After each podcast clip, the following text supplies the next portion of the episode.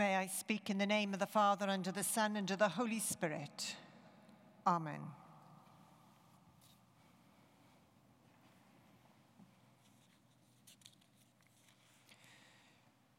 It seems disconcerting to stand here a week after my installation, having preached myself in, to be now preparing to preach on another inaugural sermon the inaugural sermon of Jesus.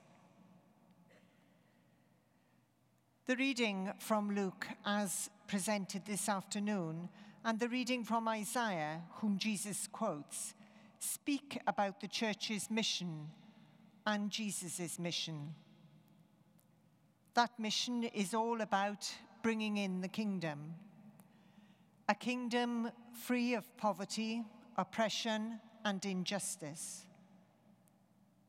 Jesus wants people to be set free. In Luke's Gospel, this reading places Jesus in his hometown, in the same synagogue he would have attended with his father. You may remember that Jesus has just returned from his time in the wilderness after his baptism. And for Luke, this is the first opportunity that Jesus has to speak publicly. We, of course, know what the crowds do not know that Jesus has been declared the Son of God at his baptism, confirmed through his ancestry, and strengthened in his identity through the temptations in the wilderness. The synagogue scene reiterates that the son of the carpenter is in fact the Son of God.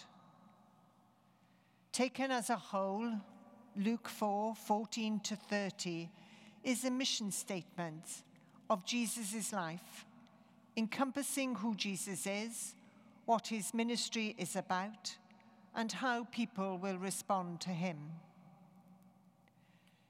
The importance of this episode for Luke is in revealed where he has placed the story.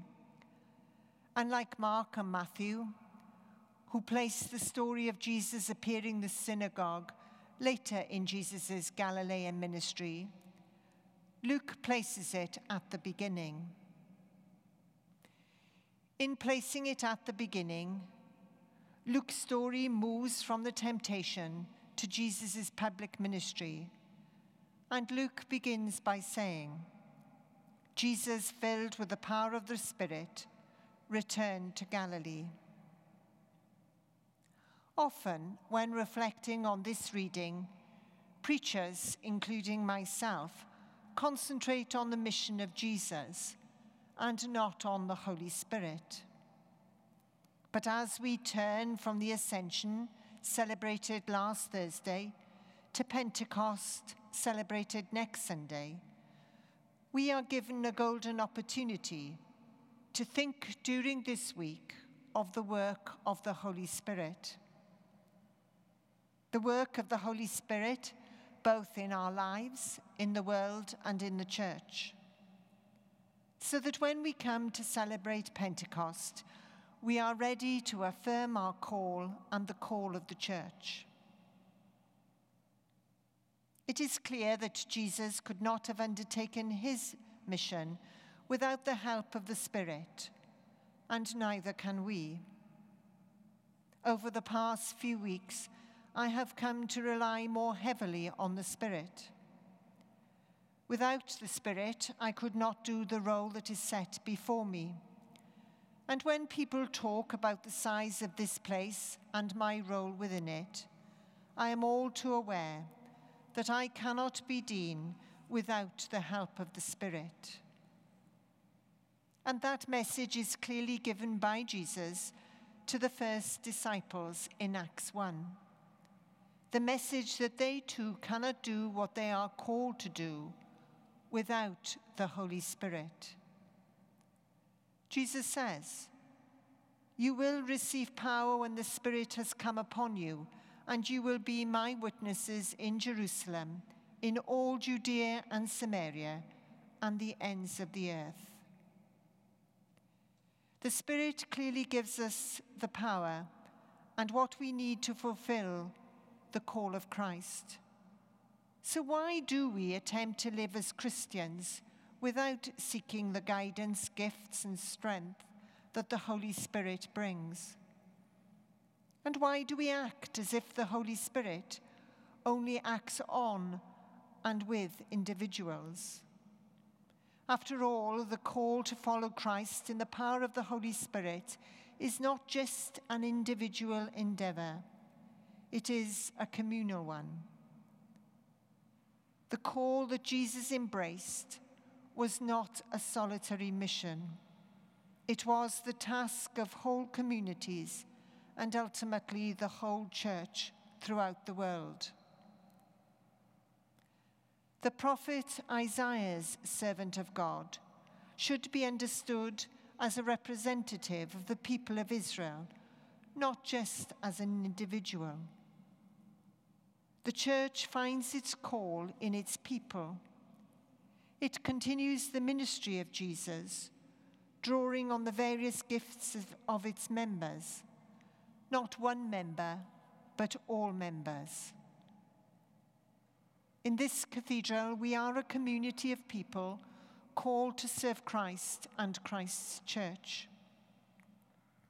In recognition that we are called to serve the church and the world, the Archbishops of Canterbury and York have called the churches in this period between Ascension and Pentecost to pray, Thy kingdom come to pray in and through the Holy Spirit that our families, friends, and communities come to faith, and that we may be witnesses to the world. They are encouraging us to pray for individuals and for communities. In this cathedral, there will be a 24 hour prayer vigil from 10 o'clock next Saturday morning till 10 o'clock Sunday morning to pray for God's kingdom. Without prayer and without the gifts of the Spirit, we cannot bring in the kingdom. We cannot fulfill that rallying call from Christ to bring good news to the poor, to release the captives, to recover the sight of the blind and to let the oppressed go free. So, as we move towards Pentecost, there is much we can do as individuals to pray that Christ's kingdom may be seen here as it is in heaven. There is much that we can do. There is much we can do as individuals to pray for our call and God's call on, the li- on our lives and the life of the church. So, can I encourage you over the next week to pray for someone you know who needs prayer and needs to know Christ? Can I ask you also to pray for fairness, justice, and well being, and organizations like Micah who promote that calling of Christ as seen in Jesus, Jesus' inaugural sermon. Let us pray. Holy Spirit of God, we watch for you, we wait for you. Come, Holy Spirit, renew us, refresh us, restore us Inspire us that we may live and work to your glory. And we pray for your Spirit upon our lives, upon this cathedral, and upon the world in which we live. We pray for leadership, for good judgment, and for fairness in decisions that are reached through our Parliament and through local government.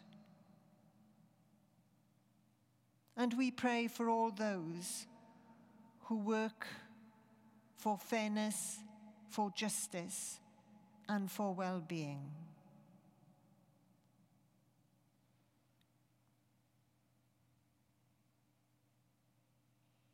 And we sum up these and all our prayers in the grace, the grace of our Lord Jesus Christ, and the love of God, and the fellowship of the Holy Spirit be with us all evermore. Amen.